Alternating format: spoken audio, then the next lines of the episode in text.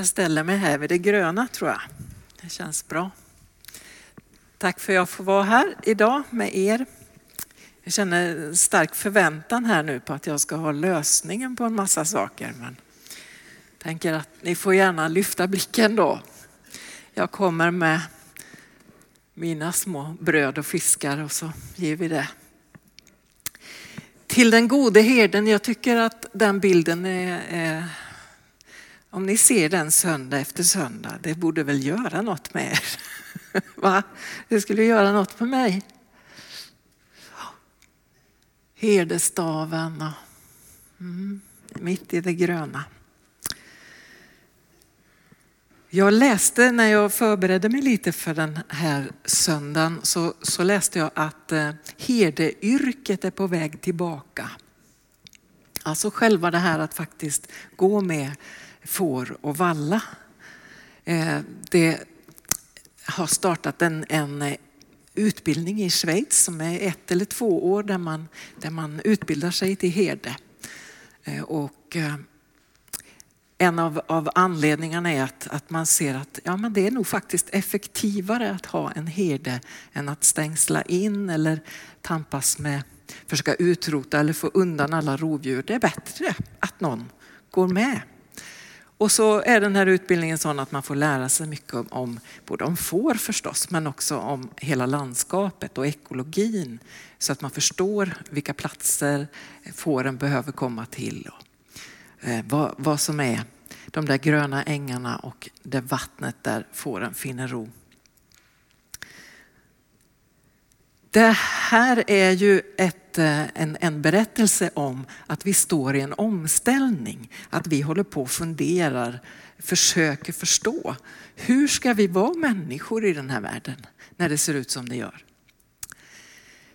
När berättelserna om herdar dyker upp i Bibeln, i Gamla Testamentet och också när Jesus tar upp bilderna, så är det ofta fråga om kritik av ledare och ledarskap.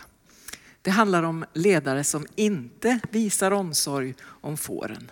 Det handlar om ledarskap där, där man eh, liksom blir, blir blind för sin uppgift egentligen och, och istället bara fastnar för detta att man har en, en hög position och man har makt och man kan eh, liksom få egna fördelar av sitt ledarskap. Och Jesus hamnar i, i sådana samtal och konflikter och det, det, är ju det, kapitel 10 i Johannes evangeliet är ett sådant kapitel som handlar om ledare som, som inte känner igen Jesus. Och det handlar om gudsbild också.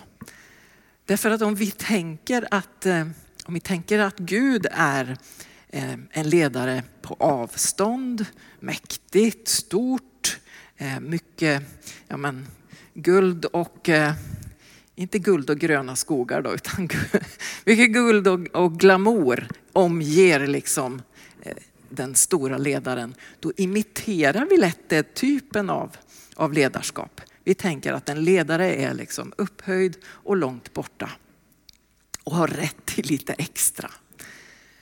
Och så kommer Jesus och det börjar gå rykten om att han är Messias. Han är den här det, det här löftena som finns om att Gud ska själv bli herden. Gud ska själv valla sitt folk. Det finns sådana utsagor i, i gamla testamentet. Så kommer Jesus och de, de hör rykten om att det här är Messias men han, han har ju liksom ingenting av den här kunga värdiga, liksom det där ledarskapet som de själva har sett upp till då som ledare. Utan istället så trasar han runt med, med människor som eh, ingen annan vill umgås med. Han samlar, han låter barnen komma fram. Han är till och med beredd att utstå lidande och skam och plåga. Mm. Det var inte lätt för dem att utifrån de föreställningar de hade känna igen Jesus som Messias. Men fåren kände igen honom. De som behövde en sån ledare, de förstod att här fanns det något annat. Här fanns det någonting bättre. Och så följde de. Flockades de runt. Det är, det är ett fint ord, att vara en flock. Ja, det, där, det är liksom en liten bakgrundsbild att vi ska förstå att vi ofta så, så betonar vi väldigt mycket bara gode herden som Guds omsorg och, och, att det är vackert och fint. Men det är bra att påminna sig om att det här faktiskt handlar om texter som är väldigt, väldigt samhällskritiska och kritiska till, i, i sitt religiösa sammanhang och säger eh, vi behöver något bättre, vi behöver något annat, vi behöver ledare som går med, som har verklig omsorg om folk och får och jord och som har kontakt med den som har skapat allt detta, Guds vilja för den här jorden. När eh, IPCC-rapporterna, ni vet den här internationella panelen för klimatförändringarna, FNs panel, när den kommer så har det ju nu blivit lite av en tradition att, att eh, generalsekreteraren för FN nu då Antonio Guterres, han, han säger några mustiga ord som sen citeras eh, över media runt om i världen. Och, eh, en, en av de sådana saker jag kommer ihåg särskilt som han säger, det är bristen på ledarskap är kriminellt när det handlar om klimatförändring. Den brist på ledarskap vi ser är kriminell. Vad är, vad är det liksom som fattas? Varför, vad, vad är det som, som gör att, att eh, de ledare som vi har idag inte mäktar med, eh, inte klarar av, inte steppar upp? Det, ska, det har inte jag riktigt lösningen på, men jag ser att det, att det är det vi brottas med. Och kanske har det att göra med att de är människor precis som, som du och jag. Och ledarskap är oerhört svårt. Det vet vi också i de små sammanhang där vi är ledare. Hur svårt det är att vara den som står kvar, går med, går vid sidan, står kvar just när det bränner till, när det blir farligt, att inte dra sig ur då. Och då tror jag att, att eh, vi behöver återvända gång på gång till den här bilden av Gud som en som går med. Det är också ett av de namn som, som Jesus får, Immanuel, Gud med oss. Gud med oss. Återvänd till det och tänk, det är det vi ska spegla också som församling, men också jag som vuxen. Gud med oss. Vara vuxen med barn. Vara ledare med dem jag leder. Stå kvar, eh, försöka att lära mig så mycket jag kan om det landskap jag befinner mig i, det jag är beroende av tillsammans med de andra. Så att jag kan leda till gröna ängar och friskt vatten. Att, att imitera den gode herden, den goda herden det är en del i uppdraget att vara kristen kan vi tänka, men jag tänker egentligen att vara vuxen. Det är, om man tittar på sådana här undersökningar om, om, vad som stressar unga människor när det gäller klimatkrisen så, så brukar det synas då att det inte bara själva klimatkrisen som stressar unga utan det är att de vuxna inte verkar bry sig eller göra någonting, att de inte kliver in. Det tycker jag att jag tar till mig. Det är en av anledningarna att, att, jag, att det här har blivit så viktigt för mig. Hur kan jag, hur kan jag vara vuxen i det här?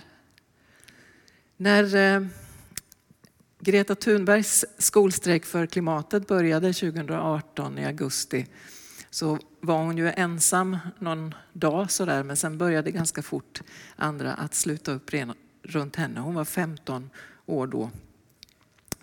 Någon gång i oktober började jag hänga med de här som samlades på fredagarna då för skolstrejk. Eh, och jag fortsätter och försöker att komma till området runt riksdagen på fredagar också nu. Vi har hållit på länge. Tredje statsministern är vi inne på. Men en, en av de saker som, som verkligen liksom brände eller gjorde ont, det var att se att eh, våra Alltså politiker, riksdagsledamöter och så som, som gick förbi de unga. Eh, de här tonåringarna satt och eh, hade en bok där de skrev vilka riksdagsledamöter de kände igen, skrev upp namnen på dem och så satte de kryss om de hejade eller inte. Det blev inte många kryss. Det är den sorgliga sanningen. Att inte se, att inte vilja se, att inte gå bredvid, att inte säga men var, var, varför är ni här? Vill, kan vi ha en dialog? Kan vi samtala? Vad är det som oroar er så? Utan att välja distans, jag är för mer, jag, eller jag behöver inte bry mig, de fattar ändå inget. Eller vad det nu är för föreställningar som gör att man beter sig på det sättet. Vad gör den gode herden? Hur är man en god herde? Jag känner att jag står inte där för att jag har lösningar, men jag står där för att jag vill vara med. Att gå med, att gå bredvid, att lyssna. Sen har jag ägnat ganska mycket tid åt att försöka lära mig mer och mer om, om den här krisen, eller de kriserna. Den ekologiska krisen och eh, eh klimatkrisen är ju tätt sammanvävda. Och om, man, om man förenklar det så kan vi säga det att, att det har ju att göra med att vi, att vi inte som mänsklighet har förstått vår plats i ekologin. Utan levt som om vi var oberoende av det gröna, av, av vattnet. Om vi kun, att vi kan, kan liksom behandla det precis som vi vill utan att tänka på följderna. Det är också en del i att upptäcka ett, ett hederskap, tänker jag, i vår tid. Det är att ja, kanske också vad det är att vara får, att vara så beroende av landskapet. Vad skulle vi äta om inte gröna växter kunde ta hand om energi och bryta ner till någon form av stärkelse som, en, som man kan äta och få i sig byggstenar för att kroppen ska fungera. Även om många av oss tycker om kanske att äta just får Eh, så måste ju fåren först ha ätit någonting som är grönt för att det ska finnas någonting där också för oss. Ja, eller vattnet. Hur tar vi hand om vattnet? Hur, hur välbekanta är vi med vattnet i den region där vi lever? Ni har vatten alldeles, alldeles nära här. Det är ett nytt sätt att tänka på hur, hur, hur vi hör, eller nytt, ett nygammalt sätt att tänka på hur vi människor har det och, och är beroende av ett sammanhang. Att man, man börjar se på eh, Istället för att titta på lands, eh, liksom gränser som, som vi har dragit upp med linjer och så, linjal heter det, så tittar man eh, hur ser det ut i det område som är beroende av samma vatten?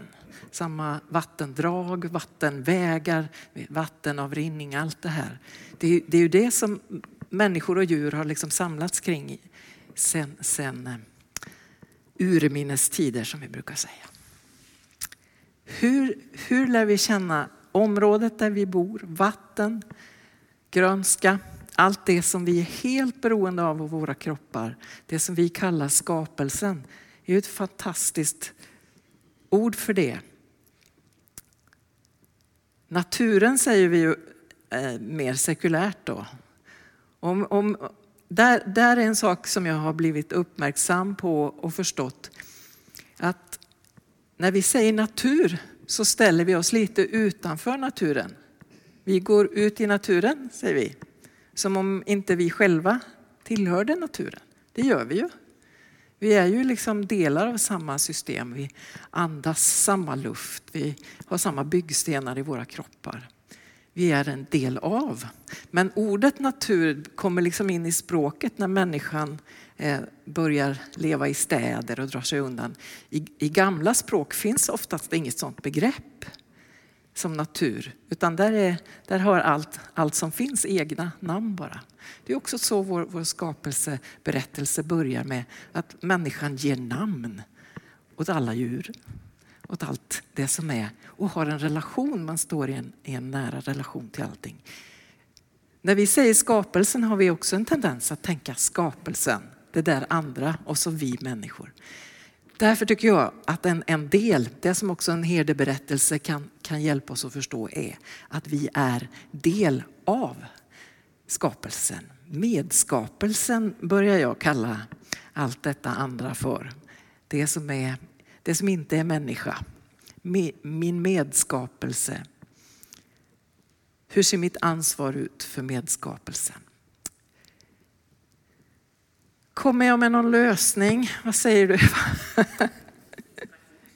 Inspiration kanske ja.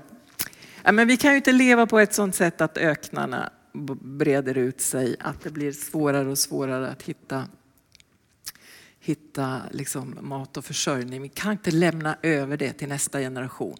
Det är också det där, åh det är så bra med er, med er små. Ni kommer ta hand om det här. Vad fint att ni har förstått. Underförstått, för vi har ju inte fattat något. Eller vi tänker inte göra något. Det är ju vi som är vuxna nu. Det är ju vi som behöver fatta tuffa beslut och ställa om våra liv för nästa generation för att lämna över någonting bättre. Om inte annat tänker jag visa hur man tar sig an en kris. Vad gör man då?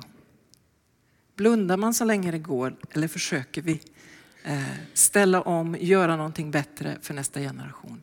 Visa åtminstone det. Visa intresse. Eh, säg, våga säga att nej men eh, jag, jag skäms eller jag känner skuld.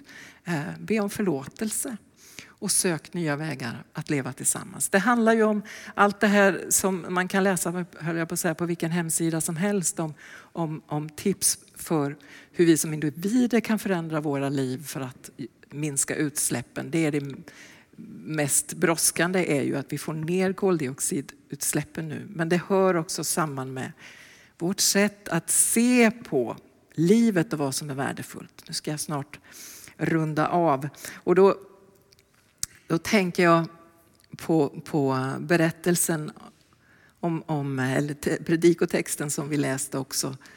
Eh, att, att Jesus har ju, säger att han har kommit för att, att vi ska ha liv och evigt liv, och överflödande liv. Sådana, såna ord använder Jesus.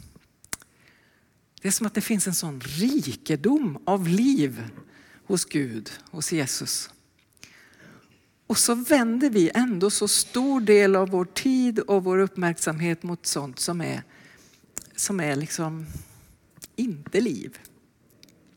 Så skapar vi med våra livsstilar så mycket som vi kallar skräp som vi inte vet vad vi ska göra med.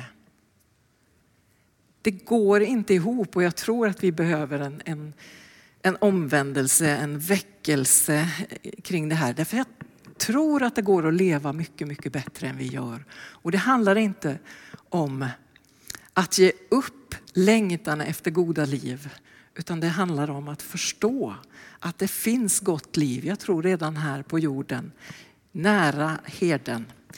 Titta på den här bilden igen. Jag har den i huvudet nu, men man måste ju... Det ser väldigt gott ut på så många sätt, på så många nivåer.